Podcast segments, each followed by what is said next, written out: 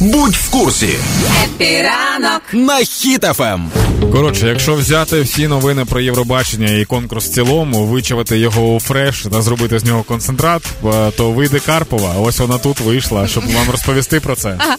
Уже всім давним-давно відомо, що Калуш перемогли цього року на Євробаченні з фантастичним відривом, але Євробачення не було б настільки класним конкурсом, якби не завершилось скандалом. Так от, власне, як пишуть в народі, не бачить нам більше бідрюнки, просторі поль- польські поля, бо чиїсь маленькі долоньки вліпили Польщі нуля. Значить, е, Я знаю, я знаю, що будь-які, е, окрім Федишн, так? ну да, Коротше, там тема в тому, що е, ми не поставили Польщі, ну типу українське журі не поставило Польщі жодного балу. Так? Да, Е, коли проходить голосування за країни, які виступають на конкурсі, перша частина оцінки це те, що ставлять глядачі, голосуючи. Друга частина це те, що ставить професійне журі, е, журі з кожної країни. Так, от після того як е, оприлюднили результати, стало відомо, що професійне журі від України не поставило жодного балу польському виконавцю. Хоча А народ, народ а народ глядацьке голосування поставили максимальну оцінку 12 балів. Тобто тут максимально не зійшли з думки. І після того вже в соцмережах почався певний флешмоб. Підтримуємо поляка, яка прекрасна пісня. Давайте поширювати. Ну, якщо буде прям чесно, реально прикольна пісня. Одна з кращих пісень, які колись представляли Польщу на цьому конкурсі. Це справді крута.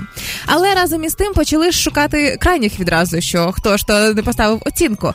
І як тільки почала почався цей шум і скандал, Ірина Федишин, співачка, яка входила в професійне журі, а, опублікувала фото, де тримає листок із результатами, і навпроти Польщі було написано 10. І вона сказала, типу, що я поставила Польщі 10 балів. Я не знаю, хто як із інших журі оцінював, але тим не менше моя оцінка така. І після того сталося неймовірне. Роман Муха. а, він оприлюднив Це? Е, Роман Муха це колишній продюсер М2, наскільки якщо не помиляюсь, е, каналу М2. І по-моєму А. він колись входив у журі якомусь із років. І він написав про те, що насправді журі нібито виставляло не оцінки 10 балів 12, а нібито мало виставляти місце, яке країна займе. Тобто, чим більшу ти оцінку ставиш, тим далі місце від перемоги. Можливо, Ірина Федишин замалювала цей, цей листочок.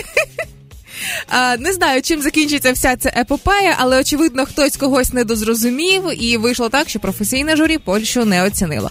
Але якщо подивитися на всю цю ситуацію з іншого боку, ситуація фантастична, бо такої популяризації поляка ми в Україні ще не бачили. Настільки почали всі масово поширювати. Дивилася і українські артисти, і актори, і телеведучі, і ведучі почали постити саме його виступ і словами Давайте підтримаємо пісня, бо вона справді гарна, і таким чином вони вже досить таки непогано набили йому переглядів. Що похвально. Було таке враження, що у Ірини Федишин родичі в Польщі, які зараз живуть в когось, вони переселенці. Вона така, я поставила, все нормально.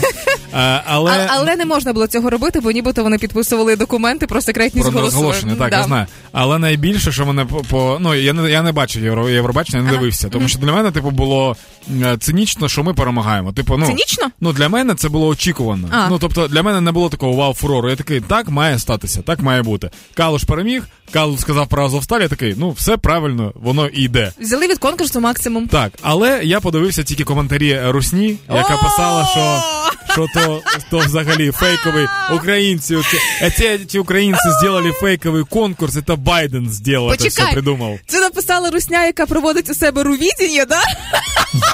У них є рувідіння, серйозно? Зараз буду гуглити.